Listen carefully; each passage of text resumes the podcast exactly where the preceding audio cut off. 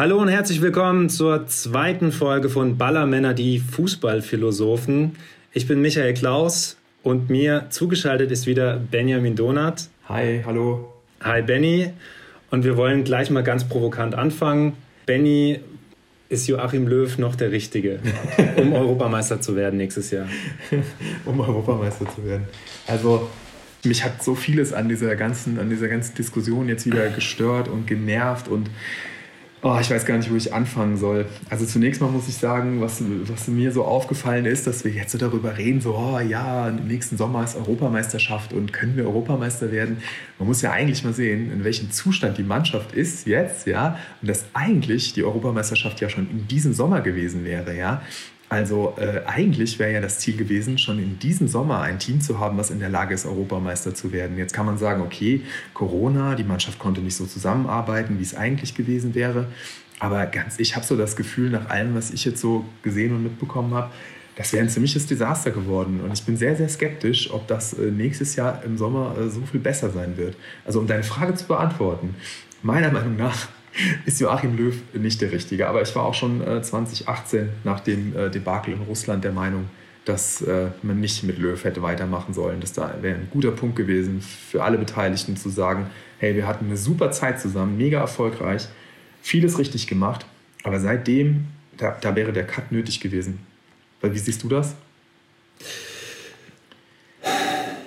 Tja, Nein, ich sehe es natürlich grundsätzlich auch so. Ich glaube auch, dass er nicht der Richtige ist mehr. Und er, ich finde, er hat halt versucht, was zu verändern seit der Weltmeisterschaft. Aber es ist ihm irgendwie nicht so richtig gelungen. Ich finde, wenn man sich die Einzelspieler anguckt, die wir in Deutschland zur Verfügung haben, müssten wir eigentlich eine Top-Nation sein und müssten auch um den EM-Titel mitspielen. Wir sind jetzt vielleicht nicht der, der Top-Favorit, auch nicht von den Spielern, die wir haben, aber wir sollten einen Schritt weiter sein eigentlich, weil wie du richtig sagst, die EM wäre ja jetzt schon gewesen und das sehe ich halt nicht. Also ja, da wird noch zu viel experimentiert, da werden zu viele verschiedene Spieler eingesetzt, da werden Spieler auch nicht eingesetzt, die man eigentlich gut gebrauchen könnte. Ja, ich meine, echt, in was für einem Stadium sind wir jetzt? Ja, also eigentlich müsste man doch über diese Experimentierphase wirklich komplett hinaus sein. Ja, und dann, also ich ganz grundsätzlich, ich weiß, es ist jetzt vielleicht auch ein bisschen ungerecht. Ja, ich will jetzt nicht in dieses, äh, das ist dann ja so ein Bashing, so insgesamt schon so ein bisschen. Das ist mir auch bewusst. Ja, aber ich, ich wirklich, ich frage mich, was mit Löw passiert ist. Ja? Also schon diese äh, Straßenlaternen-Szene da in, in Russland, wo er sich da hat ablichten lassen auf diesem Boulevard, wo ich wirklich schon gedacht habe, ist er noch ganz sauber, ja. Und ich, auch jetzt teilweise, er wirkt so wirklich so ein bisschen weggetreten, so ein bisschen, als würde er so in seiner eigenen Welt leben. Er kann sich doch nicht dahinsetzen und kann sagen, ja, der Abwehr fehlt einfach die Erfahrung. Aber er ist doch derjenige, der völlig ohne Not, das habe ich nie verstanden, warum man einen Hummels quasi in den Ruhestand schickt, ja. Auch Boateng konnte ich damals noch eher verstehen, weil er auch bei den Bayern zu der Zeit nicht gespielt hat und verletzt war. Aber das sind Spieler, die würden dir diese Stabilität jetzt einfach geben, die dir komplett fehlt, ja. Und dann auch noch diese Systemwechsel ohne Not. Aber gut, aber wie gesagt, er sagt, die Erfahrung fehlt. Aber warum zwingst du dich selbst dann dazu, auf Leute zu verzichten, bei denen jede andere Nation froh wäre, wenn sie die im Kader hätte? Also da fehlt mir komplett das Verständnis, wirklich. Jetzt würde ich mal gerne gerade ein bisschen aufdröseln, was du gesagt hast. Also ja. zum einen, ähm, dass der Joachim Löw so ein bisschen abgedriftet ist. Das habe ich auch beobachtet. Also wenn man da sich auch an ältere Interviews zurückerinnert oder sich die nochmal anschaut, der wirkte irgendwie früher viel bodenständiger, finde ich. Und ich habe den ganz anders wahrgenommen. Er wirkt jetzt heute wirklich irgendwie, als wäre er in anderen Sphären unterwegs und als wäre er irgendwie ganz weit weg so vom Normalo-Fußballfan, habe ich den, den Eindruck.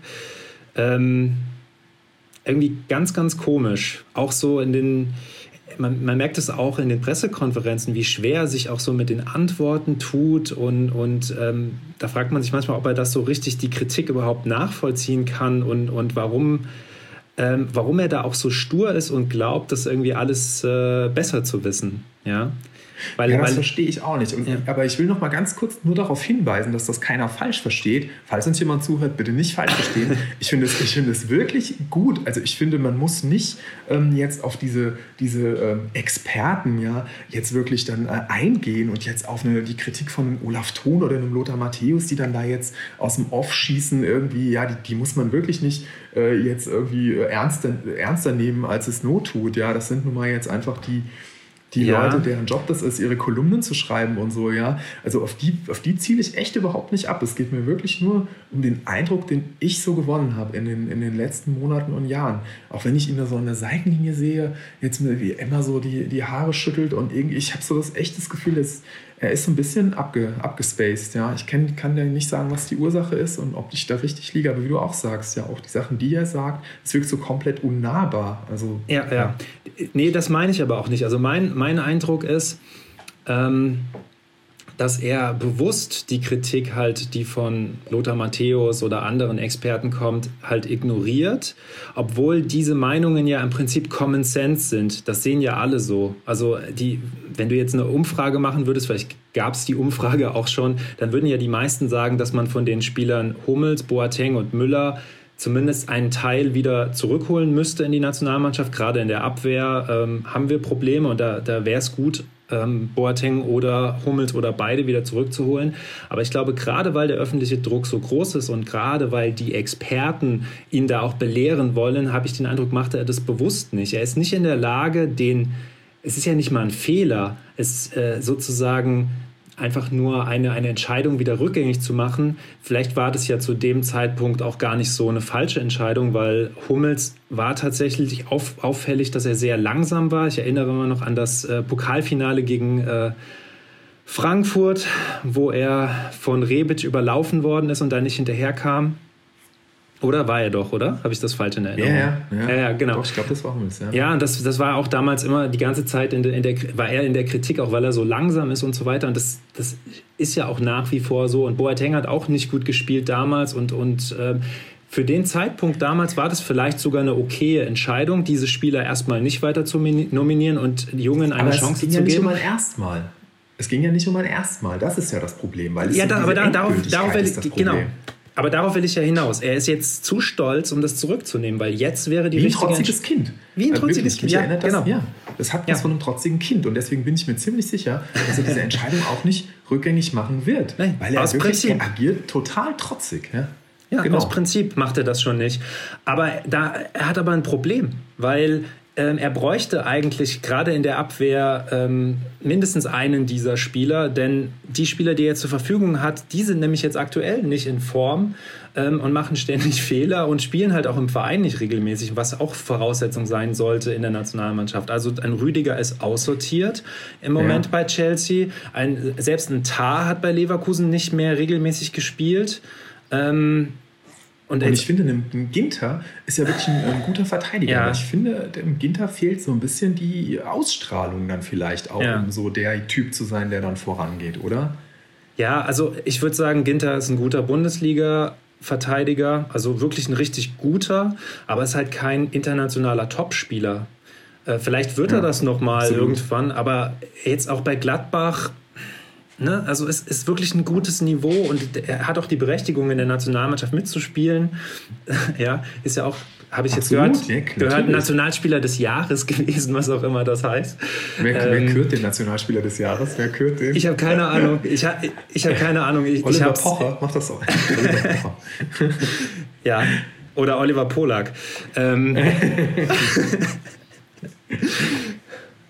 irgendeiner der Fußballexperten. Nee, ich, ich, ich weiß es nicht, aber äh, siehst du wahrscheinlich auch so, ne, dass er jetzt einfach kein internationaler Topspieler ist und, äh, und das, das fehlt dann halt so ein bisschen. Süle war lange verletzt, hat vielleicht noch nicht so wieder seine Bestform erreicht, aber man bräuchte einfach noch einen Topspieler und ja. Boateng spielt gerade, hat letzte Saison Stamm gespielt beim Trippelsieger und Hummels spielt bei der zweitbesten deutschen Mannschaft. Stamm. Das ist es ja. Das ist es ja. Man muss ja einfach die Situation sehen. Man muss sehen, wo ein Süle gerade herkommt. Ja, dass er einfach noch nicht wieder in der Form ist. Und was fehlt, was Hummels und auch Boateng haben, bei aller vielleicht nicht mehr so vorhandenen Geschwindigkeit, Spieleröffnung, einfach Auge, ja, also so wirklich Stellungsspiel und, und Spieleröffnung. Das ist das, was den anderen dann Stabilität gibt, dann eben auch einfach, der ganzen Mannschaft Stabilität gibt.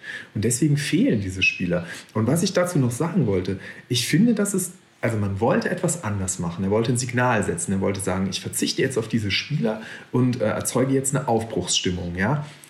Kann ich nachvollziehen. Es ist ja auch gut, was zu verändern. Aber trotzdem war das, hat es in diesem Fall vielleicht in der Situation damals noch nachvollziehbar in Teilen, aber in dieser Endgültigkeit wirklich die Falschen getroffen. Weil es ist nicht wie damals bei Lothar Matthäus. Ich weiß nicht, ob du dich noch daran erinnern kannst, wo sich keiner getraut hat, Lothar Matthäus mal zu sagen, hier, Meister, du bist jetzt 36, deine Zeit ist echt gekommen, du müsstest jetzt mal aufhören. Ich weiß gar nicht, wie alt er am Ende war, als er dann endlich aus der Nationalmannschaft zurückgetreten ist. Ja? Aber das war doch, war das dann nicht schon die, die Ribbeck-Ära irgendwie, wo er dann zurückgetreten ist? Wann ja, war, das, war, das war, er hat ewig gespielt. Ich weiß nicht, wie alt er am Ende gewesen ist. Keiner hat sich getraut, Matthäus zu sagen, hier, Lothar, das ist jetzt echt mal gut. Ja, hat er sich, hat er dann noch den Libero gegeben, ja, und, und ähm, da war es dann einfach überfällig. Jeder wusste, es ist überfällig. So ein bisschen so wie Kanzler Kohl, wo jeder dann irgendwann gedacht hat, so, boah, hier Birne, es reicht jetzt mal, ja. Aber so war es weder bei Hummels noch bei Boateng noch bei Müller. Da war keiner schon in diesem Stadium, dass man dachte, jetzt müssen ja alte Zöpfe abgeschnitten werden.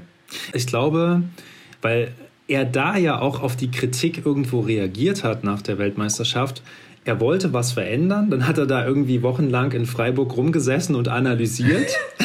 wochenlang ja. ist nichts passiert, wochenlang nichts genau. gehört. Genau, hat sich erstmal lange überlegt, ob er selber weitermachen soll, äh, hat er dann gemacht und hat lange überlegt, was er verändern soll. Und dann kam das halt bei raus, diese Spieler jetzt auszusortieren, irgendwie anscheinend auch um ein Zeichen zu setzen, dass jetzt irgendwie eine neue Ära losgeht. Wie gesagt, zu dem Zeitpunkt konnte ich es verstehen, aber ähm, das Argument war ja auch damals, dass er wollte, dass jetzt nicht bei jedem Länderspiel die Diskussion aufkommt, wann jetzt wieder Hummels, Boateng, Müller nominiert werden. Deshalb wollte er das so endgültig machen. Aber natürlich war es letzten Endes eine Katastrophe, die Kommunikation. Aber ja. es tut doch auch einfach, äh, klar, diese Diskussion um die, um die Nominierung, die hast du aber auch so. Das ist mhm. es ja. Und das ist das Problem mit dieser Endgültigkeit dann einfach. Man hätte damals doch einfach über die Nominierung mal was ausprobieren können, mal Leute weglassen können und das dann auch ganz klar kommunizieren und erklären können, ohne wirklich gleich so irgendwie da die Kanone abzufeuern und da so ein Ding rauszuhauen. Ja, und jetzt hast du eben das Problem, das nicht mehr einfangen zu können, ja, weil ja, du es ist genau, ein verrannt hast. Genau das ist nämlich jetzt eingetreten. Er ist jetzt in der blöden Situation, dass alle diese Spieler zurückfordern und dass die Spieler, die er nominiert, halt nicht die Leistung liefern. Und deshalb hast du jetzt bei jedem Länderspiel genau diese Diskussion, diese Personaldiskussion, mhm. nur umgekehrt. Ja. ja. ja. echt, absolut. Du bringst dich damit in eine ganz, ganz blöde Situation einfach, ja die Spieler, die ja dann noch dahinter sind, ich hatte schon gesagt, Tar, dann gibt es noch Niklas Stark, Robin Koch. Ähm, wen gibt es noch in der Innenverteidigung? Rüdiger und Ginter haben wir schon erwähnt. Rüdiger und Ginter haben wir, Süle haben wir auch schon gesagt. Ähm, genau, ja. das sind sie halt.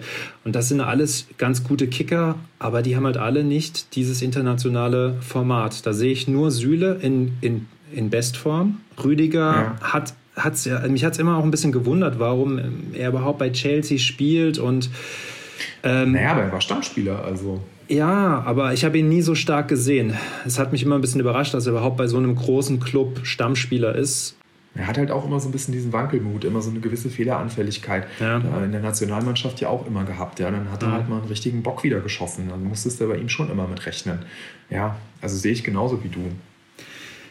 Ich finde allerdings auf den anderen Positionen hat die Nationalmannschaft keine Probleme.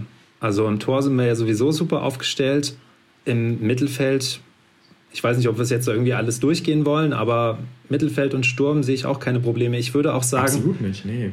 Ich würde auch sagen, auf Thomas Müller kann man tatsächlich sogar verzichten, weil wir da auf der Position wirklich auch Alternativen haben. Da gibt es Kai Havertz noch, Theoretisch kann Julian Brandt auch da spielen. Es gibt ähm, Marco Reus. Bei Marco Reus muss ich sagen, der ist, glaube ich, genauso alt wie Müller und deutlich verletzungsanfälliger. Also wenn man da mit dem Altersargument kommt, ist es eigentlich inkonsequent, Reus weiter zu nominieren und Müller nicht mehr irgendwie hat man bei Reus so das Gefühl, dass, dass da noch was kommen muss, einfach weil er so oft mhm. verletzt war, die großen Turniere dann meistens verpasst hat. Ja, also vielleicht ist das so ein bisschen die Hoffnung, dass er sein ganz großes Turnier noch vor sich hat. Aber Müller ist ein absoluter Topform im Moment wieder, ist Leistungsträger, Stammspieler bei Bayern, hat gerade das Triple gewonnen, also sportlich.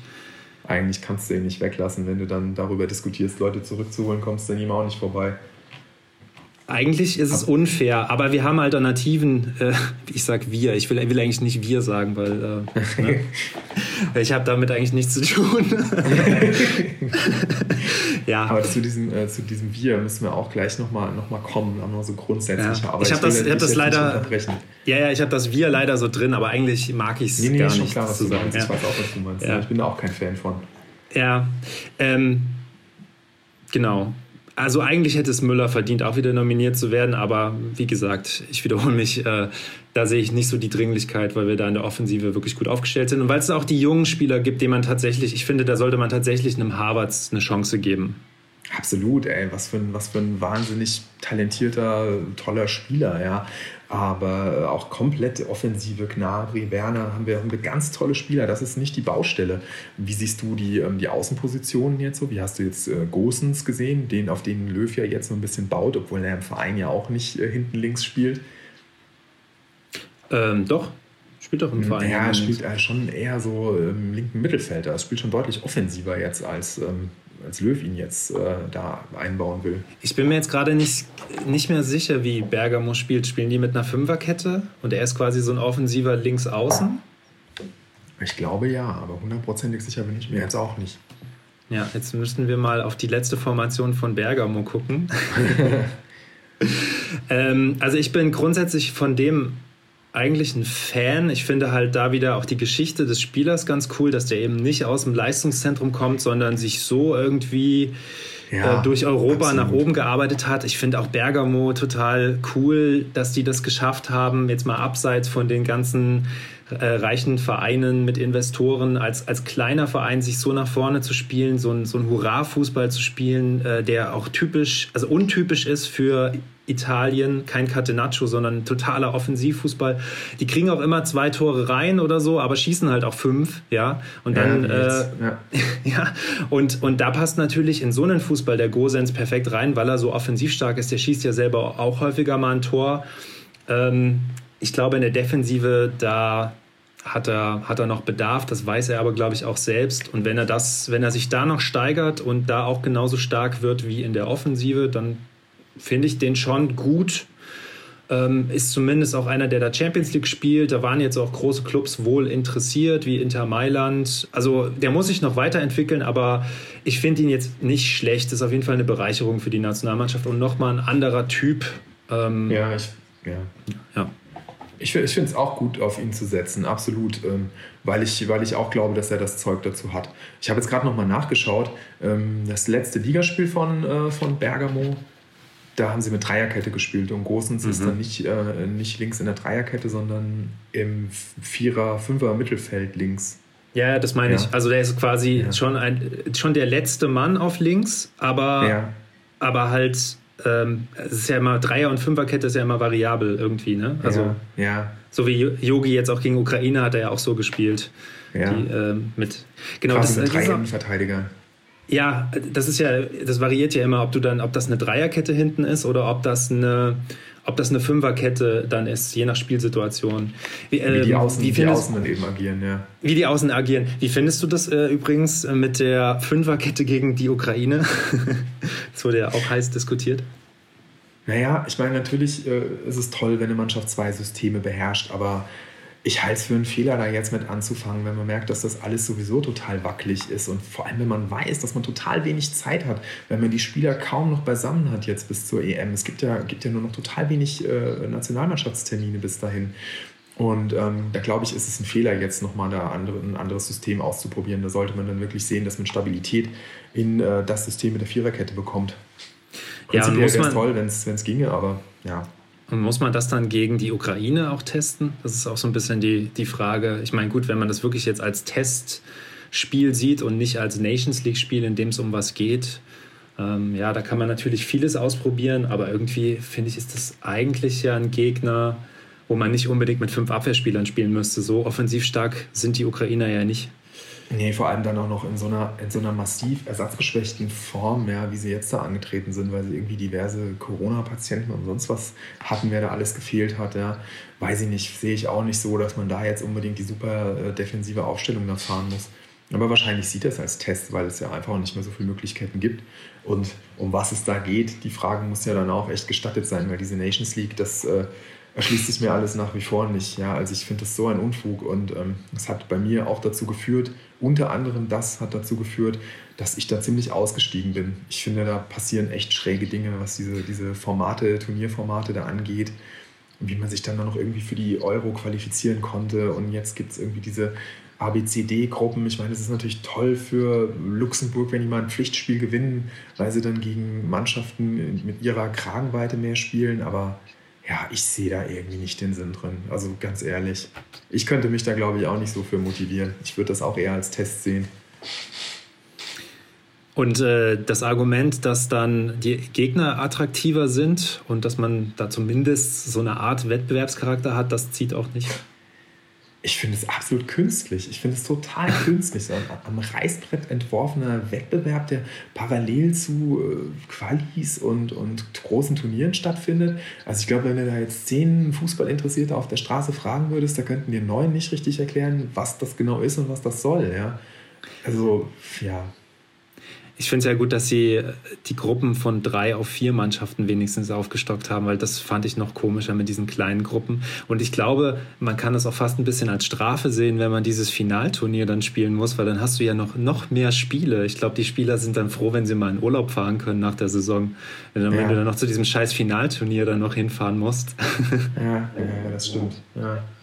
Ich weiß nicht, ich fand das, ich fand das äh, früher auch immer total toll, mir irgendwie bei äh, Computerspielen, wo man dann so selbst Turniere aufsetzen konnte. Äh, mein absolutes Lieblingsspiel war immer Sensible World of Soccer, wo man total frei auch Turniere ähm, erstellen konnte und so und sich Modi überlegen konnte. Und so stelle ich mir das dann auch ein bisschen vor, wenn du bei der UEFA sitzt und überlegst dir, was du da noch Tolles machen könntest, ja, und was du da noch basteln könntest und dann stülpst du den dann noch. Also ich finde, es muss schon alles irgendwie noch Sinn ergeben. Und das tut es für mich einfach nicht. Ich finde, es ist wirklich ein künstlicher Versuch, da irgendwie Spannung reinzubringen und irgendwie noch mehr Spiele, um noch mehr Gelder zu generieren. Ja, finde es ein bisschen fadenscheinig alles. Für mich hat das null Attraktivität. Ich kenne das Spiel gar nicht. Von wann ist denn das? Ist das noch? Oh, das ist, ich, das ist ja sehr alt.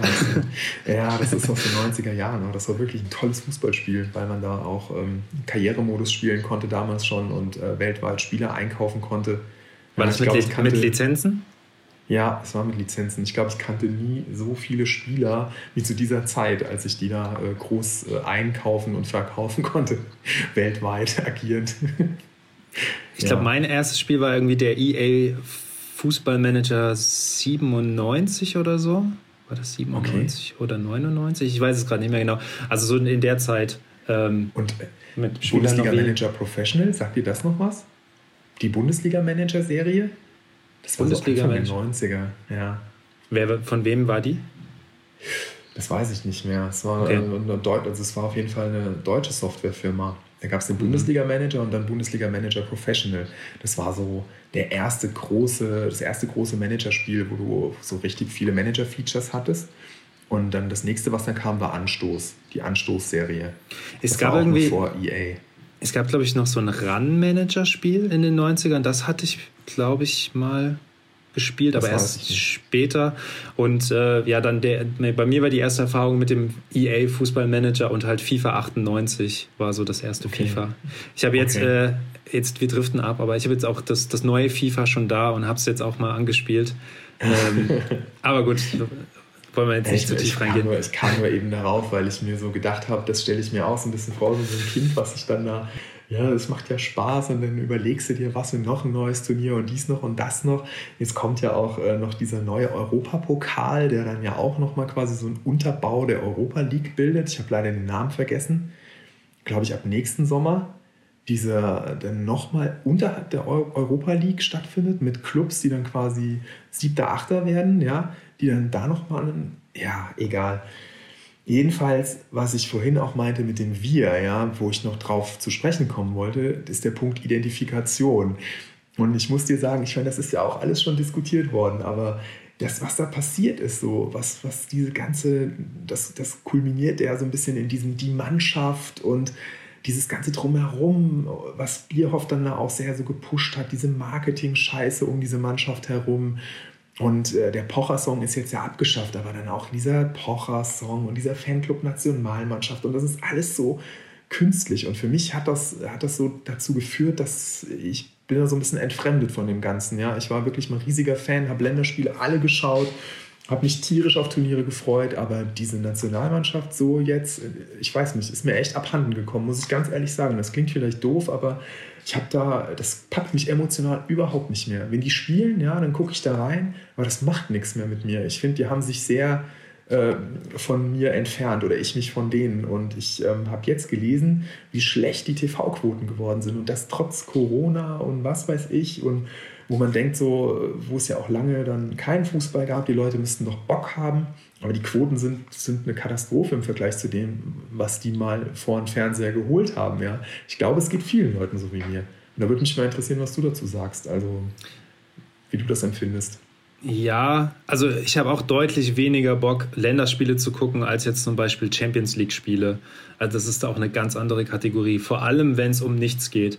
Wenn es eine EM oder eine WM ist, dann ist es was anderes. Aber da freue ich mich grundsätzlich auf das Turnier, auch die Spiele der anderen äh, Mannschaften zu sehen. Natürlich ist dann Deutschland immer ein Highlight, aber ich habe da auch total Bock, keine Ahnung, Frankreich gegen Kroatien oder irgendwie so, sowas zu sehen. Also, weißt du, auch andere Spiele mit, mit äh, guten Mannschaften zu verfolgen. Ja, absolut, ja. Ja, und ähm, also mir geht es da, geht's da ähnlich. Ich finde diese Kommerzialisierung auch nervig. Ich finde halt Löw und Bierhoff auch nicht so richtig sympathisch. Vor allem hatten wir eben schon, Löw hat sich da ja wirklich irgendwie entfremdet. Und ich glaube auch, die Erwartungshaltung hat sich einfach sehr verändert. Früher war es so, da hat man nicht so viel erwartet von der Nationalmannschaft, weil sie halt auch einfach sportlich äh, so ein bisschen das Niveau verloren hatte. Und dann war das eben ganz toll, dass man plötzlich wieder im, im, Halbfinale stand bei einer WM 2006.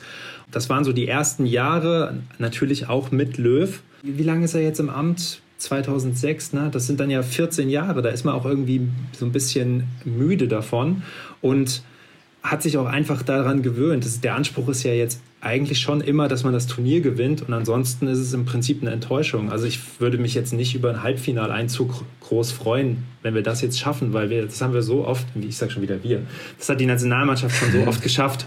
Naja, aber eigentlich ja. hatten wir jetzt den totalen Tiefpunkt in Russland. Eigentlich dürfen die Erwartungen ja jetzt ja gar nicht mehr so hoch sein, ja, weil das war ja ein totales Desaster. Also ja, das sehe ich, das sehe ich aber anders. Das, genau, das war ein totales Desaster. Aber, aber das, das lag nicht an den. Das weiß jeder. Ja, genau. Ja. Die Qualität der Spieler war aber, war aber nicht so schlecht eigentlich. Die, die Qualität der Einzelspieler.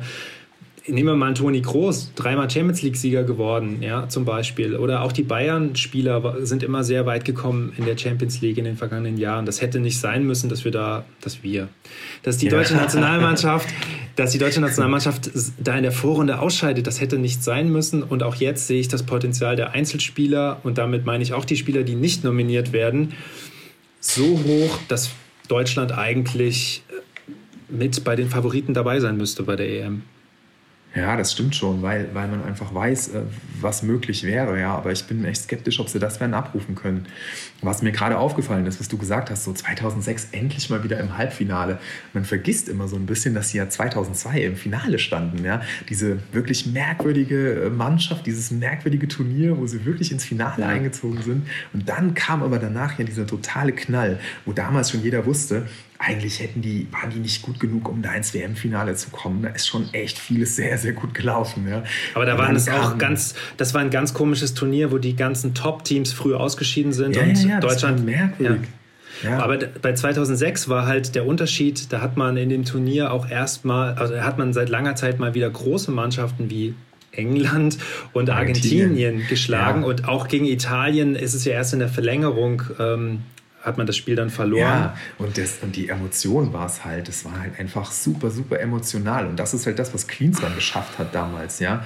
Wo man jetzt im Nachhinein weiß, Klinsmann war, haben wir ja letztes Mal schon drüber gesprochen, nicht der Mega-Coach. Aber er hat es geschafft, da einfach die Leute zu emotionalisieren. Ja, es hat, die, das hat einen ja mitgerissen. Es war ja großartig. es hat einfach Spaß gemacht. Und Italien war wirklich so, oh, das war ja, es hat einfach nur wahnsinnig wehgetan in dem Moment. Ja, da war man dabei, da hat man mitgelitten. Ja. Also ich glaube, 2002 war tatsächlich so ein positiver Ausrutscher. Es war ja. aber eigentlich eine Zeit zwischen 98 und 2006 war eine relativ düstere Zeit. Ich sag nur, Carsten Janker war 2002 auch eine der prägenden Figuren. Ja, nee, war und tatsächlich. Man hat sehr, sehr viel aus sehr wenig gemacht, ja. 2002 war ja auch das große Jahr von Leverkusen, das Vizekusen-Jahr. Da standen sie ja im Champions League-Finale und da waren ja auch einige der Leverkusener Spieler in dieser Nationalmannschaft. Vielleicht hat das auch nochmal dazu beigetragen, ne, dass, dass die Mannschaft da nicht so schlecht war. Das war vielleicht ein kleines Hoch in einer insgesamt schlechten Zeit. Hattest einen, einen super starken Michael Ballack natürlich, ja, der ja. dann auch die äh, anderen mitgezogen hat, auf jeden Fall. Aber dass die Substanz da nicht so da war, hat man ja zwei Jahre später gesehen, weil äh, da 2004 die EM, das war ja auch so ein absoluter Nullpunkt, kann man ja nicht anders sagen. Und ab da ging es ja dann steil bergauf. Und ich Aber, erinnere mich auch noch an ein Rudi Völler-Interview, ähm, wo, wo Waldemar Hartmann ähm, ja, des übermäßigen Bierkonsums beschuldigt wurde. ja, darf ich da kurz eine kleine Anekdote erzählen? Gerne. Ich, äh, ich habe nämlich selbst mal, äh, hatte ich mal die Gelegenheit, Rudi Völler zu interviewen, ja. Und das war nach dieser ganzen äh, Weißbiergeschichte mit Weizenwaldi und so. Es war ungefähr, ich weiß es nicht, zwei, drei Jahre später. Da war er nicht mehr Bundestrainer und war zu Gast im aktuellen Sportstudio. Es muss nach der WM 2006 irgendwann gewesen sein. Da war er dann, glaube ich, bei Bayer Leverkusen dann schon und ähm, dann hatte ich mit ihm abgemacht, so, ähm, dass ich gerne mit ihm ein Gespräch führen würde, so ein, ein Interview für, für die Online-Seite des, äh, des ZDF damals. Und ähm, ja, ja, alles gut. Und dann saß er dann da so. Und dann habe ich äh, als eine der ersten Fragen, habe ich dann so gefragt, naja, Herr Völler, ähm, ob es denn nicht schon äh, also manchmal so ein bisschen wehmütig darauf schaut, dass jetzt da 2006 dann da die große Aufbruchsstimmung und die große Euphorie da aufgekommen ist, dass er jetzt da nicht mehr bei der Nationalmannschaft irgendwie ist. Ja. War vielleicht jetzt nicht die super äh, clevere Frage, ja, ihn darauf anzusprechen. Also es ist nur so ein bisschen so, ja, lachendes und weinendes Auge so. Ja, ich habe ihn jetzt da nicht mit konfrontiert. Es war schon so, ja, und dann hat er sofort dicht gemacht. Sofort. Er hat das Interview sofort beendet. Ja. Wir hatten gerade erst angefangen und er hat gesagt, ja, nee, nee, da möchte ich nichts zu sagen. Nee, äh, nee, da will ich nicht drüber reden. Und ähm, ja, okay, dann lassen wir das jetzt auch hier. Ja, und das war's dann. Und dann waren dann alle so in heller Aufruhr, äh, weil sie dann dachten, er würde jetzt auch den Auftritt im Sportstudio, der kurz bevor stand, dann noch absagen. Aber äh, das hat er dann doch, war dann Profi genug, das dann noch hinter sich zu bringen, ja. Das ist ja krass. ja, das werde ich nie vergessen, weil ich dann echt dachte, so was habe ich denn jetzt falsch gemacht? Ich habe doch einfach nur, fand die Frage jetzt auch, ja, so, man geht da weg und dann geht das so durch die Decke. Ja, kann man doch mal fragen, so, haben Sie da mal drüber nachgedacht, so WM im eigenen Also ich finde die Frage völlig legitim und das ist, finde ich, eine sehr unsouveräne Reaktion. Ja, ich meine, ja. Waldi hier, Weizenwaldi war auch super unsouverän. Völler ist jähzornig, das ist voll der jähzornige Knopf. Ja. Das hat man da bei Weizenwaldi gemerkt. Ja. Ich ja. meine, dass Waldemar Hartmann mal eine auf den Deckel kriegt, ja, das geschieht, geschah Waldemar Hartmann wirklich recht. Ja, der hat auch aus extrem wenig viel gemacht, kann man nicht anders sagen. Aber ja, Völler ist auf jeden Fall, äh, glaube ich, ein sehr jähzorniger Typ. Ja, es ist, äh, ja, doch, man merkt es auch schon häufiger jetzt so bei normalen Interviews irgendwie bei Sky am Wochenende, dass er doch schon oft sehr gereizt ist und sich zusammenreißen muss, nicht unfreundlich zu werden. Ne? Und natürlich sind die Antwort, äh, sind die Fragen der Journalisten oft provokant und ähm, könnte man vielleicht auch ein bisschen anders stellen, aber ich finde, das gehört irgendwie zum Geschäft dazu und da muss man auch ein bisschen souverän mit umgehen können. Absolut, finde ich auch, weil, weil das ist eben, das äh, bedeutet dann eben ja auch professionell zu sein in dem Business. Ja, es gehört ja einfach dazu. Das ist nun mal dein, dein Job, mit Medien umzugehen, ja. Und ähm, das weiß ich nicht. Auch gerade wenn er mit Schiedsrichterleistungen oder so unzufrieden ist, dann merkt man das in den Interviews auch immer sehr, dass er ja, wirklich kaum an sich halten kann. Ja. Also der ist schon echt sehr, sehr emotional, sagen wir es mal positiv, ja. Ich mochte den immer gern. Ich mag ihn und fand auch immer noch so ein toller Spieler. Ich war ein Riesenfan von Rudi Völler. Also, ja, ich, ich nehme nehm ihm das jetzt nicht übel, aber damals hat mich das schon, ich hier als äh, junger, aufstrebender äh, Sportredakteur, äh, ja, hat mich damals schon äh, ganz schön verunsichert und äh, getroffen, aber naja. ja. Naja, aber da, so hast du dann, kannst du diese Geschichte immer erzählen. Anekdote. Habe ich äh, tatsächlich sehr lange nicht mehr erzählt. Es ist schön, dass ich jetzt jemand die Gelegenheit habe, diese Geschichte zu erzählen. Ja, aber, aber wo wir ja eigentlich drüber gesprochen haben und ähm, ich weiß nicht, ob das ein Zufall ist, dass äh, Herr Löw für Nivea wirbt und Herr Bierhoff damals für äh, L'Oreal geworben hat. Die beiden sind schon ja, es ist schon alles sehr, sehr glatt, alles, was die so um die Nationalmannschaft herum da so gebastelt haben. Und auch diese Baden-Württemberg Connection da jetzt wieder, wenn ich dann da den Sorg sehe. Und ich meine, Flick, wie gesagt, war auch immer so der Schattenmann. Hat ja jetzt gezeigt, dass er auch echt was auf dem Kasten hat. Aber vielleicht fehlt finde, Flick tatsächlich. Vielleicht war der gerade dann, weiß ich nicht. Das, ist jetzt, das kann ich überhaupt nicht Spekulation. Spekulation ja. kann ich nicht belegen, aber vielleicht war der wichtig für den WM-Titel damals und fehlt jetzt sogar. Oder ist es vielleicht äh, äh, Löws Frau, von der er sich getrennt hat? Vielleicht war die das Mastermind. Ja. Nein, sorry, ich will jetzt nicht zu sehr, aber wie gesagt, mir hat einiges in den letzten Jahren so ein bisschen missfallen, was da rund um die Nationalmannschaft passiert ist.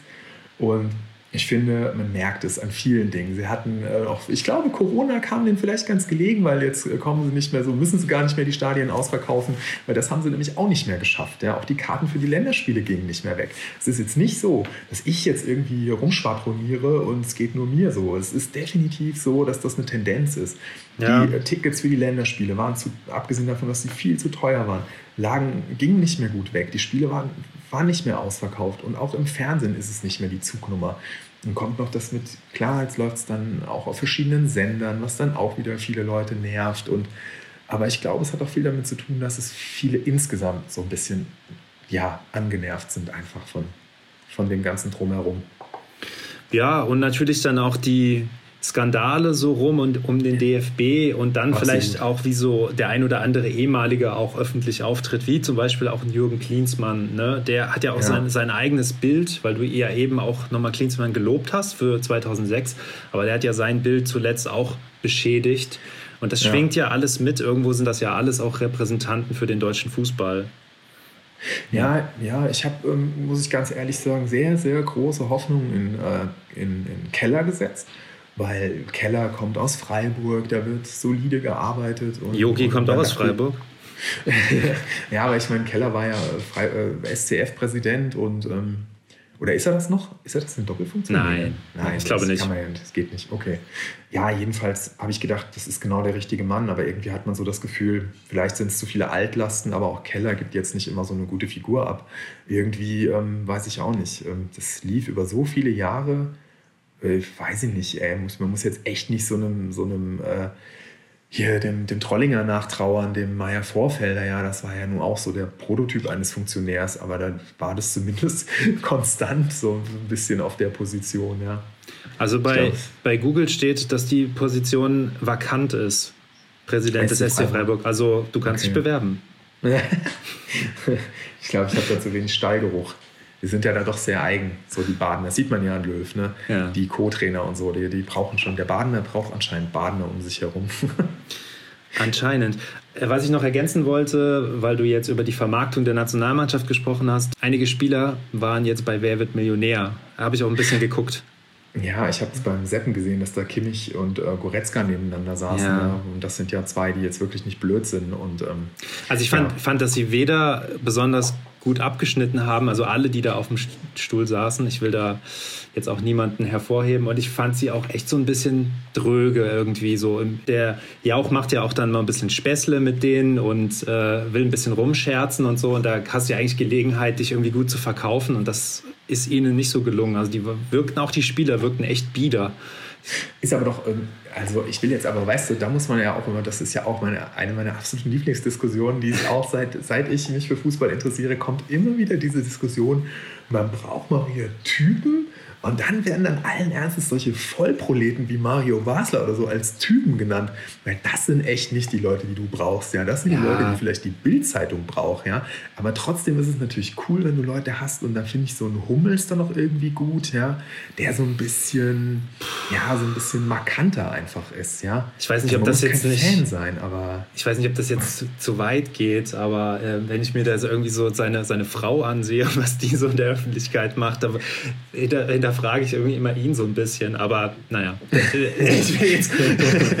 also. Ja, aber du weißt, was ich meine. Ja. Ich finde find das immer ein Riesenfehler, dass man als Typen diejenigen verortet hat, die einfach nur Proleten sind. Ja, ja, ja ich weiß, die, was du meinst. Die, die einfach so äh, total unreflektierten Scheiß rausgehauen haben oder noch in der Halbzeitpause geraucht haben oder keine Ahnung was. Ja, das kann ja jetzt nicht der Weg sein. Aber du brauchst halt so ein bisschen, ja, so, so Typen mit so ein bisschen Profil, die halt auch mal sich hinstellen und nicht nur den, die immer gleichen Hülsen da absondern. Ja, und das, ja, so ein Müller ist ja auch einer, der manchmal dann jetzt schon fast zu sehr ja da auch irgendwie dann mal ein bisschen abseits der Stanzen. Ja, aber deshalb, deshalb ist er ja auch nicht mehr dabei in der Nationalmannschaft. Passt sein, nicht mehr ins Profil. Ja, aber ja, es kann auch wirklich sein, dass das nicht so gewollt ist, dass da Spieler dabei sind, die zu sehr den Mund aufmachen. Du weißt ja nicht, was da vielleicht vorgefallen ist. Vielleicht hat, äh, ja. hat das nicht nur sportliche Gründe gehabt. Kann ja sein. Das ja. ist natürlich auch wieder Spekulation, aber kann schon sein. Ja. Aber wo du das gerade sagst mit Wer wird Millionär? Was ist denn da der Hintergrund? Tut sowas Not? Braucht man sowas? Müssen sich Nationalspieler wirklich in so eine Sendung setzen? Also ich brauche das nicht. Ja. Also aus RTL-Sicht kann ich es natürlich verstehen, weil RTL Spiele überträgt und für die ist es äh, sicherlich äh, trotzdem, auch wenn jetzt die Länderspiele nicht mehr so gut eingeschaltet werden, ist es, glaube ich, trotzdem, schaut man da mal rein, weil du die Spieler mal von der anderen Seite noch siehst. Du kriegst ja sonst gar nicht so die, die Einblicke. Ja, ja also, aber tut das Not? Braucht man das wirklich? Muss man die in so eine TV-Quiz-Sendung setzen? Das ist wieder so ein Marketing-Ding. Das ist wieder ja, so ein Marketing-Ding. Weiß ich nicht, ganz ehrlich, weiß ich nicht. Klar, die müssen noch keine Schallplatten aufnehmen, was ja früher gerne gemacht wurde. Aber die wurden auch, glaube ich, ganz gut verkauft. Hast du das mitbekommen damals so? Oder bist du dafür zu jung, dass sie zu jedem großen Turnier damals eine Schallplatte aufgenommen haben? Also ich habe das vielleicht noch, vielleicht noch das, hatten die 94 auch noch ein Lied? Ja, ja. Far Away in America. Äh, ja. Mit den Village, mit den Village People zusammen. Mit den Village das, People zusammen. Das, ja, man, das kannst du dir nicht ausdenken. Ja, ja, also das ist so das, was ich vielleicht noch so, so halbwegs im Nachgang mitbekommen habe, aber. Das war damals Marketing der Nationalmannschaft, dass sie eine Platte aufgenommen haben, zusammen mit äh, Udo Jürgens, Buenos Dias, Argentina. Aber das, das ist, ganz ehrlich, das finde ich fast noch, das finde ich fast noch sympathisch im Vergleich, ja. Also. es hat zumindest so eine, es hat, äh, weißt du, was es hat und was der Unterschied ist? Man kann das total bescheuert finden, aber es hat was Unperfektes, weil keiner von denen konnte singen. Keiner von denen hat sich in der Rolle wohlgefühlt und irgendwie hat es dadurch wieder einen gewissen Charme, ja, also wenn du das heute siehst. Und das hier ist ja auch immer so der Wunsch, alles so wieder so auf perfekt und glatt zu bürsten. Auch so, wer wird Millionär? So der super Quotenhit mit dem netten Herrn Jauch und keine Ahnung. Ich finde das, weiß ich nicht. So. Ja, aber sie, aber sie haben nicht besonders gut abgeschnitten. Also sie waren jetzt nicht besonders gut im Beantworten der Fragen. Die hatten auch super viele Joker. Ich weiß nicht, es war irgendwie ganz komisch. Und sind, haben, aber, haben aber alle und waren ja in Zweierteams. Also es war ja deutlich einfacher, als wenn du normal Wer wird Millionär spielst, als alleine und mit den normalen Jokern. Und, ja. und also es war schon deutlich vereinfacht vom Modus. Und sie haben sich nicht besonders gut geschlagen. Sie haben viele Sachen nicht gewusst, die man hätte wissen können. Zum Beispiel, dass Kanye West ähm, äh, vor laufender Kamera auf seine Grammys äh, uriniert hat, das muss man einfach wissen. ja, also an der, Frage, an der Frage kann man nicht, nicht, nicht scheitern. Und wenn dann Niklas Süle sich nicht sicher ist, ob das nicht Icke Hüftgold war, dann, äh, dann, dann, sorry, dann muss ich einfach an Niklas Süles Intellekt zweifeln. Wobei sich für mich wirklich die Frage anschließt, äh, wie viel Grammys hat Icke Hüftgold eigentlich nochmal genau? ja, aber genau, und das sollte man einfach auch wissen. Weißt du, dass äh, Icke, Hüft, Icke Hüftgold ist, äh, wie auch ich, äh, Westerwälder. Zumindest geografischer Westerwald. Der kommt aus der Nähe von Limburg. Deswegen bin, äh, ich, bin ich so ein bisschen, äh, ich bin ja so ein bisschen Lokalpatriot. Ne? Und da bin ich auch ein bisschen stolz auf Icke Hüftgold. es gibt ja nicht so viele Prominente, die aus der Gegend kommen. Ja. Bist du auf stolzer auf ihn als auf die Ludolfs oder auf wen bist du am stolzesten? Ach, die Ludolfs. Ich habe damals, äh, was war denn das für ein Sender damals? D-Max. Äh, nee, das war früher, war das noch was anderes. Ach so. War irgendwie TM3 oder so? Nee, war das immer D-Max? Ja, egal. Ich kenne es nur von D-Max. Ich habe die Ludolfs nie so verfolgt, aber als ich die dann irgendwann mal, äh, ja, bin ich schon auch ein bisschen stolz, muss ich echt sagen. Also die Ludolfs haben auf jeden Fall auch äh, alles rausgeholt, was man rausholen konnte. Welche, Super, welche Superstars gibt es noch aus dem Westerwald? Ähm, Westerwald ist ansonsten echt überschaubar. Damals war ich ja ähm, auch immer ganz stolz, dass Bodo Ilgner zumindest, ich glaube, in Koblenz geboren ist oder so. Weil es gab ja auch nie irgendeinen Nationalspieler, der sonst auch nur annähernd was mit dem Westerwald zu tun hatte. Weidenfeller, Ja. Oma Weidenfeller später dann. Aus, da, Aus Nentershausen. Nentershausen, genau. Und ähm, hier, Dominik Eulberg, der Techno-DJ. Dominik Eulberg ist für den Deutschen Umweltpreis nominiert worden. Dominik Eulberg war damals in meiner Parallelklasse. Dominik Eulberg hat ähm, nicht mit mir Abitur gemacht, weil er äh, sitzt, also eine Klasse wiederholt hat. Der hat dann mit meiner Freundin Diana Abi gemacht, die auch eine Klasse wiederholt hat. Hallo Diana, sie wird sich bestimmt freuen. Sie, hört, sie hört das bestimmt. Ja, jedenfalls ähm, fand ich das total faszinierend, dass äh, Dominik Eulberg, das äh, habe ich lange gar nicht mitbekommen, dass er äh, als Techno-DJ da so wahnsinnig erfolgreich geworden ist. Ja, auch so in der Zeit, wo auch die Nationalmannschaft wieder durchgestartet ist, so 2006, da war er, glaube ich, äh, da kam er richtig groß raus, so in dem, in dem Zeitraum. Siehst du da einen direkten Zusammenhang auch? Keinen direkten, aber diverse indirekte. Jedenfalls hat, äh, finde ich das total, äh, total witzig, weil er ja diese äh, Ornithologenschiene da so total in die Musik integriert hat und jetzt äh, für sein Engagement jetzt für den Deutschen Umweltpreis nominiert wurde. Finde ich, finde ich total cool. Finde ich sehr sympathisch, auch wenn ich Dominik Eulberg schon sehr, sehr lange nicht mehr gesehen habe. Hätte ich doch Ja. mal wieder auf ein Klassentreffen gehen sollen. Viele Grüße, Dominik, falls du das hörst. Du bist herzlich, herzlich im Podcast eingeladen. Ja, Also, was ich sicher sagen kann, Dominik Eulberg immer schon ein riesen Fußballfan gewesen. Nee, Ja? gar nicht. Okay. Nee, ja. nee, so null, glaube ich. Na gut, dann wird das wohl nichts. Ja, wir würden uns trotzdem sehr freuen, wenn er hier unser Gast wäre. Vielleicht, vielleicht Thomas Anders aus Koblenz. Ich glaube, viele Leute, die das hier hören, also wenn es jemand hört, werden wahrscheinlich auch denken, naja, dass ich jetzt auch wahrscheinlich auch nur unwesentlich mehr Ahnung von Fußball habe als Dominik. Ja, und vor allem sind wir jetzt auch gerade richtig hart abgedriftet. Ich ja. argumentiere hier aus so einem soliden Halbwissen heraus. Ich habe hab ja, hab ja gerade noch versucht, also mit, mit 2006 so wieder so halbwegs zurückzukommen, aber jetzt sehe ich da irgendwie gar keine, keine Chance mehr. Vielleicht, Aber vielleicht. weißt du- nee, nee, sag. So. Ähm, nee, warte mal, jetzt muss ich gerade wieder. Äh, nee, sorry, mach du. Jetzt habe ich es vergessen.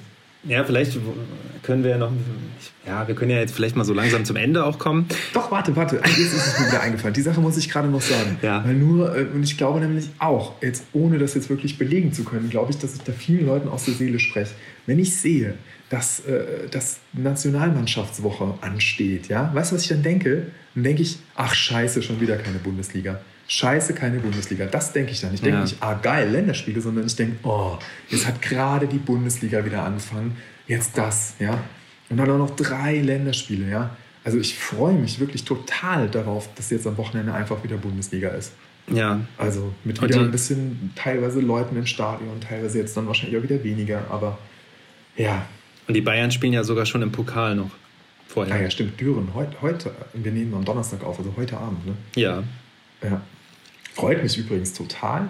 Es ist zwar nur gegen Düren, aber dass Flick angekündigt hat, dass er dann gleich mal die neuen, also dass er Nübel ins Tor stellen will, finde ich cool, weil für Nübel wird es, glaube ich, echt eine harte Zeit jetzt erstmal, weil er ja nicht verliehen worden ist, wie er es gerne wollte. Und dass dann auch Saar und die anderen Neuzugänge dann eine Chance kriegen, einfach sich mal zu zeigen, finde ich voll gut. Ja, genau. Und mit denen konnte er jetzt auch trainieren. Ich muss übrigens, weil wir jetzt gerade so im Raum Westerwald, Koblenz und so weiter waren und der Prominenz dort, muss ich eine Sache noch ergänzen. Rot-Weiß Koblenz hat einen neuen Spieler, nämlich den Enkel von Franz Beckenbauer, Luca Beckenbauer. Ach, habe ich gesehen, ja. Ja, das wollte ist ich, da das, das musste jetzt einfach noch mit dazu. Aber kannst du da was zu sagen? Also äh, Rot-Weiß Koblenz ist, glaube ich, Oberligist, oder? Äh, ja, genau. Hat, hat im DFB-Pokal gespielt auch, ne? Haben Sie in dieser Saison im DFB-Pokal gespielt? Oh Gott, gefährliches Ja, es kann auch sein, dass es in der vergangenen Saison war, aber, aber Rot-Weiß Koblenz ist ähm, ja eigentlich immer der kleinere Verein gewesen. Ich habe übrigens mal äh, selbst in der Jugend gegen Rot-Weiß Koblenz gespielt. Ähm, da war der Beckenbauer Enkel noch nicht mal geboren, wahrscheinlich. Nicht wahrscheinlich, sondern ziemlich sicher. Aber sag mal, ist das der, ähm, ist das der Sohn von. Nee, wer, wessen, wessen Sohn ist denn das dann? Beckenbauers Sohn Stefan Beckenbauer ist ja, glaube ich, schon ist gestorben, oder? So, jetzt warte, ich gucke das jetzt nach. Wir klären das jetzt auf. Ähm, einen Moment. Luca Beckenbauer. Oh Gott, Stefan Beckenbauer ist schon seit fünf Eltern, Jahren tot. Eltern, ja, ist der Sohn von Stefan Beckenbauer. Okay. Und der hat auch in der Bayern-Jugend gespielt früher und hatte dann irgendwie diverse Stationen. Dann ging es halt sportlich so ein bisschen, bisschen bergab. Also letztes Team war der SV Heimstetten in Bayern. Und jetzt hat er sich halt für Koblenz entschieden, weil die an ihm interessiert waren. Er hat sich das angeguckt und hat dann entschieden, dass er das macht. Ist 20 Jahre alt. So hat haben jetzt äh, die Koblenzer einen namhaften Spieler. Ist ja doch interessant, wie viele, ähm, wie viele die, die Kinder von Profisportlern, besonders Profifußballern sind, dann selbst diesen Weg einschlagen oder es zumindest versuchen. Stefan Beckenbauer hat er auch damals aktiv gespielt und ist aber nie so richtig groß rausgekommen. Und ist, ähm, ja, keine Ahnung, ähm, Rainer hast du ja hast du in der letzten Folge erwähnt, Riesentalent des BVB. Levin Öztunali äh, von der, ja. Mainz, ne? Äh, Öztunali? Ja. Ja, von Mainz. Genau. Ist der Enkel von? Uwe Seeler. Auch eine tolle Geschichte einfach immer wieder. Das heißt, in Mainz spielt der Enkel von Uwe Seeler und in Koblenz spielt der Enkel von Franz Beckenbauer. Oh, ob die sich jemals begegnen, wenn, wenn Mainz absteigt, was sehr gut passieren könnte. Ja, vielleicht mit der zweiten. Vielleicht die zweite ja, Mannschaft von Mainz. Ich weiß nicht, wo die spielen. Keine Ahnung. Aber ja, könnte, könnte passieren, ja, dass dann. Wäre äh, wär, wär ein tolles Duell. Ja. Aber Rayner ist doch der Sohn von Claudio Rayner und so gibt es ja viele Beispiele von. von Leroy, Leroy Sané, hast du gerade gesagt schon oder ich habe nicht zugehört? Nee, nicht gesagt. Nee, nee, okay. nee, nee. genau, Leroy Sané, Suleiman Sané, war ich auch riesen ja. Fan damals. Auch, auch George, George Weah hat auch einen Sohn übrigens, äh, der Profifußball spielt. Ich weiß nicht, ob der noch, der war bei Paris, aber ich weiß nicht, ob, ich glaube, die haben den verliehen oder so. Timothy? Nee. Ach, ja, oder? Timothy Weah? Wie heißt der denn noch? Ja, George Weahs Sohn. Ja, Timothy Weah, genau. Weißt du, weißt du, was das George, Tolle ist? George Weah war ja mal. Also, da muss ich mal, äh, sorry, da muss ich ganz kurz, weil, weil ich, du merkst, bei Lille, bei Lille spielt er, das will ich nur kurz noch ergänzen. Okay, ja. ich muss nur gerade zu Georges Weah sagen, weil ähm, das ist so meine große Fußballzeit gewesen, ja, so meine Fußballsozialisation und Georges Weah war für mich ein absoluter Held. Ich fand, es war ein fantastischer Spieler, ja, und äh, hatte auch so ein bisschen das Schicksal, äh, so wie zum Beispiel so ein Ryan Giggs oder Bale halt auch, äh, für so eine kleine Nation zu spielen, die nie bei der WM war. Ja, er ist Liberianer. Aber weißt du, was ähm, Georges Weah ähm, dann geworden ist, oder ich glaube sogar aktuell ist, er ist äh, Präsident von Liberia, Staatschef von Liberia geworden. Ja, das wundert mich jetzt nicht. Ich finde, das, das, das passt auch irgendwie. Also da sehe ich zum Beispiel auch einen Didier Drogba mal irgendwann in der Elfenbeinküste. Habe ich auch, also fand ich immer ganz toll, ganz, ganz toller Spieler. Also weiß ich auch nicht warum, kenne das manchmal. Es ist bei mir immer so viel äh, Bauchgefühl, aber Drogba fand ich auch mal toll, einfach wirklich. Bei Chelsea, dieser Tank vorne drin und diese tolle Quote, immer, immer geknipst, ja, einfach ein toller Spieler, wirklich. Ja. Und das ja aber auch mit einem, dann auch durchaus mal bei der WM dabei gewesen. Ja, Elfenbeinküste ist ja bei vielen afrikanischen Ländern so, wie auch Senegal oder Kamerun, dass die in so Wellen dann echt mal so eine Generation haben oder auch Ghana mit so richtig geilen, tollen Spielern. Nigeria ist auch so ein Beispiel. Ja. Und dann verschwinden sie aber wieder und schaffen dann, dann oft Jahre, viele Jahre lang dann keine Quali mehr für, für ein WM-Turnier. Und weil du eben, also stimmt, absolut. Und weil du aber eben Bale auch sagtest, der hatte ja zumindest eine große Europameisterschaft. Da ist ja Wales richtig weit gekommen. Ja, gut, da ja. hat man ihm dann allerdings auch den Gefallen getan und das Teilnehmerfeld äh, verfünffacht gefühlt. Ja, und halt, das war diese Monster-EM. Ja. ja dieser, die erste EM mit dem neuen Modus, ja, die war ja grässlich. Aber natürlich toll für Bale. Ja. ja. Und, und aber die, unter normalen Umständen wäre das, wär nicht dazu gekommen. Ja, gut, das kann sein. Glaube ich. Ja. Aber es waren ja trotzdem auch die ganzen Top-Nationen mit dabei. Ja, klar, trotzdem hat es jetzt nicht unbedingt so den sportlichen Wert der Veranstaltung gesteigert. Ne? Das war ja, ja. waren ja schon teilweise ziemlich furchtbare Spiele dabei. Ja, ja gerade in der Vorrunde. Und dann Portugal ist ja nur als, wie, wie, wie wir immer abschweifen, Portugal ist ja als Dritter in der Gruppenphase weitergekommen, hat am Ende das Turnier gewonnen. Ja, ja, mit einem wirklich furchtbar langweiligen Finale. Unfassbar langweiliges Spiel. Ich glaube, sie, sie, haben, ich glaube, sie kurz vor Schluss hat, glaube ich, Cristiano Ronaldo im letzten Vorrundenspiel gegen Ungarn noch das Ausgleichstor geschossen oder so. Und dadurch sind sie dann noch weitergekommen. Irgendwie so war ja. das. Und ja. sonst wären die schon in der Vorrunde raus gewesen. Das, äh, ja. Ziemlich grässliches Turnier war. Das kann, wirklich, kann, kann, man nicht anders sagen. Ja. Auch da nochmal kurz der Blick in die Vergangenheit. Und übrigens, da muss man sagen, das Turnier ja. hätte Deutschland unbedingt gewinnen müssen. Ich finde, Deutschland war auf jeden Fall die sportlich beste äh, Nation. Definitiv. Und ja. ich, das kreide ich auch dem Löw an, dass man mindestens noch einen Titel mehr hätte gewinnen müssen neben der Weltmeisterschaft. Und ich glaube, das Turnier wäre das gewesen, das man hätte gewinnen müssen. Ja, das stimmt, absolut. Ja. ja. Die Franzosen waren nämlich noch nicht so stark zu dem Zeitpunkt. Die haben ja dann noch im Finale gegen Portugal verloren. Und ich glaube, wenn Deutschland das Spiel gegen Frankreich gewonnen hätte, sich da nicht so doof angestellt hätte, dann hätte es im Finale auch gegen Portugal gereicht. Ja, das stimmt, absolut, sehe ich genauso. Und es gab ja schon die, ähm, lass mich kurz überlegen, Europameisterschaft äh, 2012 wo ähm, Löw ja danach auch heftig kritisiert wurde, weil er da komplett die Mannschaft umgekrempelt hat vor dem Halbfinale gegen Italien, wo sie dann so böse Schiffbruch erlitten hatten, mhm. wo erlitten haben, wo dann Balotelli, glaube ich, drei Buden gemacht hat. Ja, ja. also auch seine, seine Sternstunde hat er danach ja auch nie wieder geschafft, das zu bestätigen. War der größte Moment seiner Karriere, ja. Und das, das, ja. das Bild ist ja unvergessen, wo er da mit freiem Oberkörper jubelt und ja. die Muskeln anspannt. Ikonisch, aber wirklich ikonisch. Also das ist ja auch für dieses Spiel so sinnbildlich gewesen. Ja? Deutschland echt noch ein tolles Turnier. Dieses Spiel so komplett dann am Boden. Ja, weiß ich nicht, ob sie es hätten gewinnen können, aber als Finale einziehen hätten sie auf jeden Fall können. Na egal, ich wollte mhm. nur eben noch ganz kurz noch mal so, äh, vielleicht, äh, du wolltest ja eben schon zum Ende kommen, wollte ich noch mal ganz kurz den Blick in die Vergangenheit, wo wir gerade bei den EM-Turnieren sind. Äh, 1988 und auch 92, da waren, haben die äh, Turniere mit acht Mannschaften stattgefunden. Kann man sich heute nicht mehr vorstellen, oder? EM-Endrunde mit acht Teams. Ja, und 92 sind doch die Dänen irgendwie erst im. Aus dem Urlaub. Ja. Wo, wo, was war der, weißt du das noch? Was war der Grund? Warum sind die nachträglich äh, zum Turnier? Der Jugoslawienkrieg. Jugoslawien so. war qualifiziert und ist dann aber wegen des, wegen des Krieges irgendwie äh, durfte dann nicht teilnehmen und dafür sind die Dänen dann nachgerückt. Ja. Direkt äh, Kim Wilford und Co. Äh, vom Pool zum Turnier. Ja, war, war wirklich legendär im Finale gegen Deutschland. Ja. Fleming Paulsen übrigens auch immer einer meiner absoluten Lieblingsspieler, damals beim BVB. Ist, Toller Spieler. Ist das der Vater von Yusuf Paulsen? nee, den Namen schreibt man noch anders. Ach so. Ich dachte, das wäre auch ein berühmter Spielersohn. Übrigens, was ich dann noch sagen wollte, äh, manchmal geht es ja dann noch anders, äh, wie bei Sebastian Hoeneß, dass es dann kein großer Spieler wird, aber der dann plötzlich Trainer in der Bundesliga ist, der Sohn oder Enkel. Aber witzig. Äh, nee, aber Neffe, Neffe, so.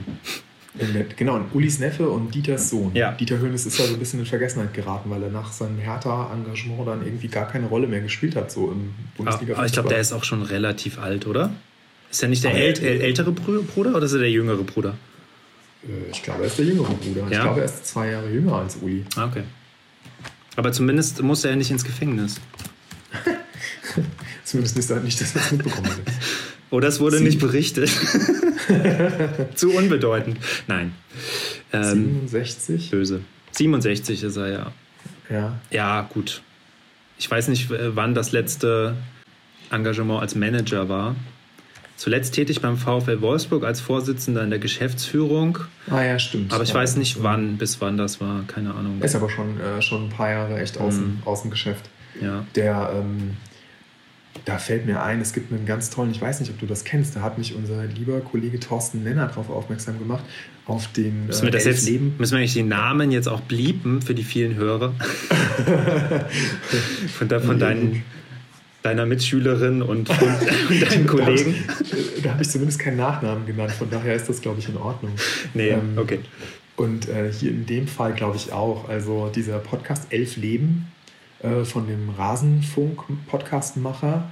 Der ähm, hat äh, erzählt quasi Uli Hoeneß Leben in elf Teilen. Und ähm, ich bin jetzt noch nicht so weit gekommen, aber es ist wirklich toll. Also wirklich toll gemacht und wahnsinnig viel Engagement und Liebe reingesteckt und ganz viele Weggefährten, mit denen er da spricht. Und ja, lohnt sich, lohnt sich mal reinzuhören, weil es auch äh, so ein Stück Bundesliga-Geschichte dann halt einfach auch nochmal so wiedergibt. Ja? Weil ich meine, Uli Hoeneß ist ja die Bundesliga quasi. Wie ist denn deine Meinung zu ihm?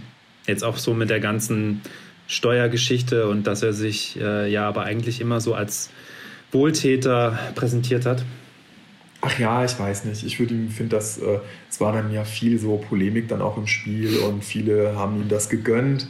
Natürlich hat er immer polarisiert und hat auch nichts ausgelassen, vielen einen mitzugeben und so. Trotzdem finde ich das Uli Hoeneß total ein beeindruckender Typ ist. Ja, äh, das, also die, diese Geschichte, dass er mit 27 Jahren, er war ja wirklich ein toller Spieler, ein richtig toller Stürmer, deutscher Nationalspieler, Weltmeister. Und dann muss er seine Karriere mit 27 beenden und wird quasi direkt der Manager des FC Bayern mit noch nicht mal 30 Jahren. Und das war ja die, die, die, das war eine sehr gute Zeit des FC Bayern. Ne? Das war ja jetzt war kein Club, der gerade irgendwie im Aufbau stand. Die beste Zeit des FC Bayern. Ja. Die sind da äh, ja mehrfach hintereinander, äh, haben sie den Pokal der Landesmeister gewonnen und ähm, zusammen mit Breitner und ja, eine der prägenden Figuren. Und dann steigt er, sattelt er um und wird direkt so wahnsinnig erfolgreich auch als Manager. Also ich finde, es ist eine beeindruckende Figur und das, was er da gemacht hat mit äh, der Steuerhinterziehung, dafür hat er, hat er büßen müssen, ja. Aber ich finde trotzdem auch diese Retterspiele für St. Pauli und, dies, und für Lautern und keine Ahnung, das ist schon stark. Das ist schon ein ja. Typ, ich glaube, doch wirklich. Also ich finde jetzt einfach Uli Hoeneß, äh, äh, so menschlich ist das, ist der sicherlich nicht einfach und ähm, also auch sicher. Also finde ich auch, dass er, dass er ein Typ ist und ich finde ihn auch unterhaltsam, auch wenn er dann im Doppelpass äh, sitzt und den äh, Berater von Alaba als Piranha bezeichnet. ja, das ist alles sehr, sehr amüsant und ich, also auf jeden Fall jemand, den man sich nicht wegdenken kann und ich fände es auch schade, wenn er in Zukunft dann halt weniger in der Öffentlichkeit äh, auftreten wird, einfach altersbedingt dann. Aber ich muss sagen, ich finde, aufgrund dieser Steuergeschichte hat das alles so einen Beigeschmack, dass er sich immer so als Moralapostel und Wohltäter aufgespielt hat. Das kann ich ihm einfach jetzt nicht mehr abnehmen und sehe ja, das, das in einem anderen Licht. Absolut hat das einen Beigeschmack ja. und ähm, äh, es war, ein, war absolut ein, ja, ein Schuss vor den Bug. Es hat einiges in einem anderen Licht erscheinen lassen, aber trotzdem tue ich mir so ein bisschen schwer damit, diese krasse Karriere, die er hat und wirklich ein großes Stück Bundesliga-Geschichte, das er ist, jetzt so, also völlig jetzt so, sehe ich jetzt nicht irgendwie diskreditiert. Ja, also ist eine spannende Persönlichkeit mit vielen Facetten. Die Deutschen sehen ja auch immer gerne so große Persönlichkeiten tief fallen und da muss man ja, sagen, ich glaube, im Fall stimmt. von Uli Hoeneß äh, ist, ist es trotz des zwischenzeitlich tiefen Falls, ist er jetzt eigentlich wieder, glaube ich, ganz gut rehabilitiert, auch in der Öffentlichkeit. Schadenfreude ist aber echt, spielt da eine große Rolle. Ist, glaube ich, echt so eine sehr ausgeprägte deutsche Eigenschaft. Merke ich bei mir selbst ja auch manchmal. Ist definitiv nichts Gutes, aber ja, wenn dann, wenn dann so jemand vom Sockel fällt, dann merkt man schon, mit wie viel Häme und Begeisterung das dann so aufgenommen wird. Ja. Sind wir denn, ähm, auch wenn wir das noch, da nochmal die Nationalmannschaft mit einbeziehen und jetzt gerade so beim, beim Deutsch, der deutschen Identität sind, sage ich mal, sind wir denn dazu zu selbstkritisch? mit unserer Nation und mit der, gerade mit der Nationalmannschaft, die da ja irgendwie auch das Land repräsentiert bei den Fußballturnieren? Ach, ich weiß nicht. Natürlich hat man, äh, hat man oft so diese Tendenz dann zu, zu kritisch dann zu sein. Aber ich finde jetzt gerade an dem Punkt, an dem wir uns befinden und in der Situation ist das, ist das nicht zu kritisch, sondern absolut berechtigte Kritik. Weil die, was die da seit Jahren machen und wo das jetzt hingeführt hat, ja, äh, da finde ich diese Kritik einfach nur berechtigt. Es mag jetzt heute, was wir heute hier besprochen haben, vielleicht war das teilweise auch ein bisschen zu emotional und zu weit ausgeholt. Und, äh, aber ich finde, sehe das absolut so und ich finde die Kritik total berechtigt. Und ich glaube, dass es wirklich, also ich wünsche Ihnen eine gute EM, weil es wird sicherlich vor der EM keinen Trainerwechsel geben, aber ich würde mir danach einen Neuanfang wünschen mit komplett anderem Personal. Können wir ja ein andermal drüber reden, wenn wir uns da vorstellen weil ich finde, dass man da echt an einem Punkt angekommen ist, wo man ganz gut in der Sackgasse ist. Ja. Mich würde so mal interessieren, mich würde mal interessieren, wie würdest du denn die Nationalmannschaft aufstellen? Also was wäre da, was wäre denn deine, ja, meine ich ernst, also was wäre jetzt für die EM so deine Startelf? Na klar muss man es immer ein bisschen anpassen auf den Gegner, aber jetzt einfach mal so die besten elf Spieler. Naja, die besten elf Spieler würde für mich auf jeden Fall bedeuten, dass äh, ich ähm, Hummels und Boateng wieder zumindest in den Kader aufnehmen würde. Ich weiß nicht, ob sie jetzt dann zwangsläufig in der ersten Elf stehen müssten. Und bei, ähm, ja, ich sehe es auch wie du, dass Süle absolut dann der Mann ist, der der zweite Innenverteidiger neben einem Hummels dann jetzt in meinem Fall dann, dann sein müsste, wenn er dann wieder sich in besserer Form befindet. Also, Großens, ähm, ja, so. Also äh, Tor Neuer ist wahrscheinlich einfach klar, ne? Also da brauchen wir nicht mehr. Ich glaube, die Diskussion hat sich mit dem Champions League Turnier so. beendet. Äh, nee, ist würd, zu Ende, ne? Nee, da würde ich jetzt überhaupt nicht drauf, überhaupt nicht drauf eingehen. Natürlich, ja. das steht für mich absolut außer Frage. Ja. Also da wird auch irgendwann mal die Zeit kommen, ja, wo man ihm vielleicht auch das nahelegen muss, wie es damals auch bei es ja so häufiger mal ist. Ne? Das, aber an dem Punkt ist er noch nicht. Also nee, also jetzt gerade ist er, ist er ja eigentlich fast in, der Form, fast in der Form seines Lebens, würde ich sagen. Weil ja. er macht auch die Fehler nicht mehr. Er hat früher immer noch so, so Böcke drin gehabt und die Stimmt. hat er nicht mehr drin. Also Stimmt, jetzt ist es absolut. einfach, eigentlich hat er jetzt sein Spiel perfektioniert gerade. Aber absolut, gut, ja. aber gut, du, äh, ich wollte dich nicht, nicht weiter unterbrechen. Also dann Hummels und ähm, Süle. Ja, genau. Hummels und Süle in der Innenverteidigung, Neuer im Tor. Auf den Außen sehe ich es auch wie du. Gosens ist absolut der Mann, auf den man da jetzt bauen sollte. Dann auf der anderen Seite, ja, kommt man, glaube ich, jetzt an Klostermann nicht unbedingt vorbei. Was hältst du da? Oh. Wen gibt es denn auf rechts eigentlich noch? Wen gibt es denn auf rechts noch? Gute Frage. Es, ich, ich, glaube, Kehra kann es spielen und hat es schon gespielt. Obwohl, ja. Aber ich glaube, Kehra ist eigentlich eher Innenverteidiger oder Linksverteidiger. Aber er kann, ich glaube, er kann da alles spielen. Aber sonst, Kimmich kommt ja nicht mehr in Frage rechts hinten, oder? Der, ähm, was ist ein Schulz? Auch links, ne? Ja. Und Max ist auch links, ne? Ja. Ja. Der übrigens auch bei Eindhoven spielt. Ja, genau. Ja. Ja. Okay, also Klostermann. Genau. Und ähm, ja, im Mittelfeld, also offensiv natürlich absolut ähm, Harvards. Ähm, ja, an Groß wird auch weiterhin kein Weg vorbeiführen und Kimmich natürlich im defensiven Mittelfeld, Goretzka und dann auf den Außen dann noch ja, Gnabry. Ja, da führt natürlich auch kein Weg dran vorbei. Und vorne in der Spitze Werner sehe ich auch ziemlich unangefochten. Weil der jetzt ja nicht der klassische Mittelstürmer ist, aber ich denke, dass er dann doch äh, durch die Mitte kommt, ja. In der Nationalmannschaft äh, dann auf jeden Fall der Mittelstürmer ist. Wen hast du jetzt im offensiven Mittelfeld nochmal gesagt? Ähm, ja, Gnabry und Havertz auf den Außen. Havertz auf den Außen? Nee, Havertz hinter den Spitzen, oder? Ah, ja, ja. ja. Also zentral. Ja. Okay. Und also rechts Gnabry, links Sané und, ja. in, der Mitte Havertz. Ach, Sané habe ich noch gar nicht genannt, ja. Ja. mich jetzt ein bisschen überrumpelt mit der Frage. Ja. Nee, ich konnte es jetzt gerade nicht, ich, ich, ich konnte es gerade nicht mehr so ganz, habe es gerade nicht mehr ganz zusammenbekommen. Also du, du hattest jetzt gesagt Gnabry und Harvard und, und links dann wer? Ähm, ist Gnabry nicht, Gnabry nicht links? Nee, Gnabry ist rechts. Okay, also bei der taktischen Aufstellung gegen die Schweiz war Harvards rechts und Gnabry links. Okay, also er kann das spielen, aber er spielt bei Bayern immer rechts. Immer. Immer rechts. Immer okay. rechts. Immer rechts, weil ja Koman über links kommt oder Costa dann. Nee, Costa kann auch rechts spielen. Auch rechts, okay. äh, links wäre ähm, Koman oder, oder halt Sané jetzt. Okay. Und letzte Saison Perisic. Nee, dann würde ich sagen, im defensiven Mittelfeld würde ich sagen ähm, Kimmich und Groß. Oder Goretzka ist aber doch auch defensiv, oder? Ja gut, jetzt bei den Länderspielen hat er sogar offensives Mittelfeld gespielt. Da hat, okay. Weil der wollte ja Löw groß mit dabei haben, da hat er Groß Kimmich im Zentralen und Goretzka hat so in dem Halbraum gespielt davor quasi. Okay. Okay, ich muss jetzt echt langsam mal zum Ende. Ja, ich sehe es. Ja, ich muss zum Ende kommen. Ja. Die, die warten schon auf mich. Ja. Okay. Sorry. Gut. Nee, aber wir hatten es ja jetzt auch so. Ich, ich äh, würde Ja, aber das hat mich jetzt echt ein bisschen überrumpelt gerade. ja, ich würde, glaube ich, genauso aufstellen, außer ich glaube, ich würde eher Boateng statt Hummels aufstellen, weil der ein bisschen, bisschen schneller ist. Ja. Ja, gut. Dann kommen wir jetzt zum abrupten Ende. Was gibt's zum Essen? Ähm, ich weiß gar nicht genau. Ich lasse mich mal überraschen. Ja, und guckst du noch Pokal heute Abend? Bayern gegen Düren? Ja. Nee, nee ähm, meine Tochter hat morgen Geburtstag. Wir werden so. heute Abend noch ein bisschen äh, das Geburtstagsfrühstück und hier äh, vorbereiten. Ah ja, aber ihr ja. habt noch frei.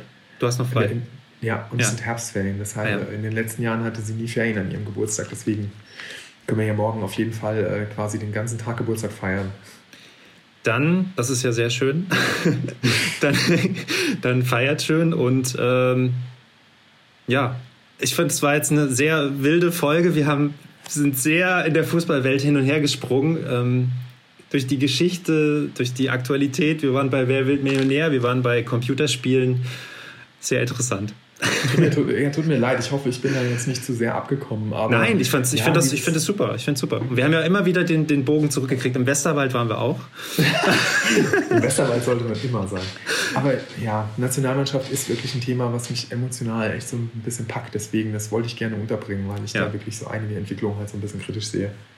Ja, nee, das war jetzt, das war wirklich jetzt positiv gemeint. Ich finde das gut. Ich finde das gut, wenn wir so ähm, ja, alle, alle Bereiche des Fußballs integrieren in den Podcast. Ja, glaube ich auch. Ich glaube ja. auch, dass es der Weg, also dass es okay ist, dass man es halt auch laufen lassen muss. Ja. Wenn man so ein paar Anker hat, auf die man will, dann kann man die, die ja, kommt man nur eher auf die zurück oder, oder muss halt einfach mal abbrechen, wenn man an einer Stelle irgendwie zu sehr off-topic ist. Ich glaube, wir haben noch zu wenige Hörer, dass man jetzt irgendwie fordert, dass sie in den Kommentaren was schreiben oder so. Aber falls jemand zugehört hat, dann äh, ja, könnt ihr auch gerne eure Meinung hinterlassen. Und, und, und natürlich den Podcast abonnieren. Absolut. Wir freuen uns. Sehr schön. Dann Micha, bis zum nächsten dir. Mal. Absolut. Bis zum nächsten Mal. Ich freue mich drauf. Tschüss. Tschüss. Und schick mir die, deine, deine Audiospur. Ciao.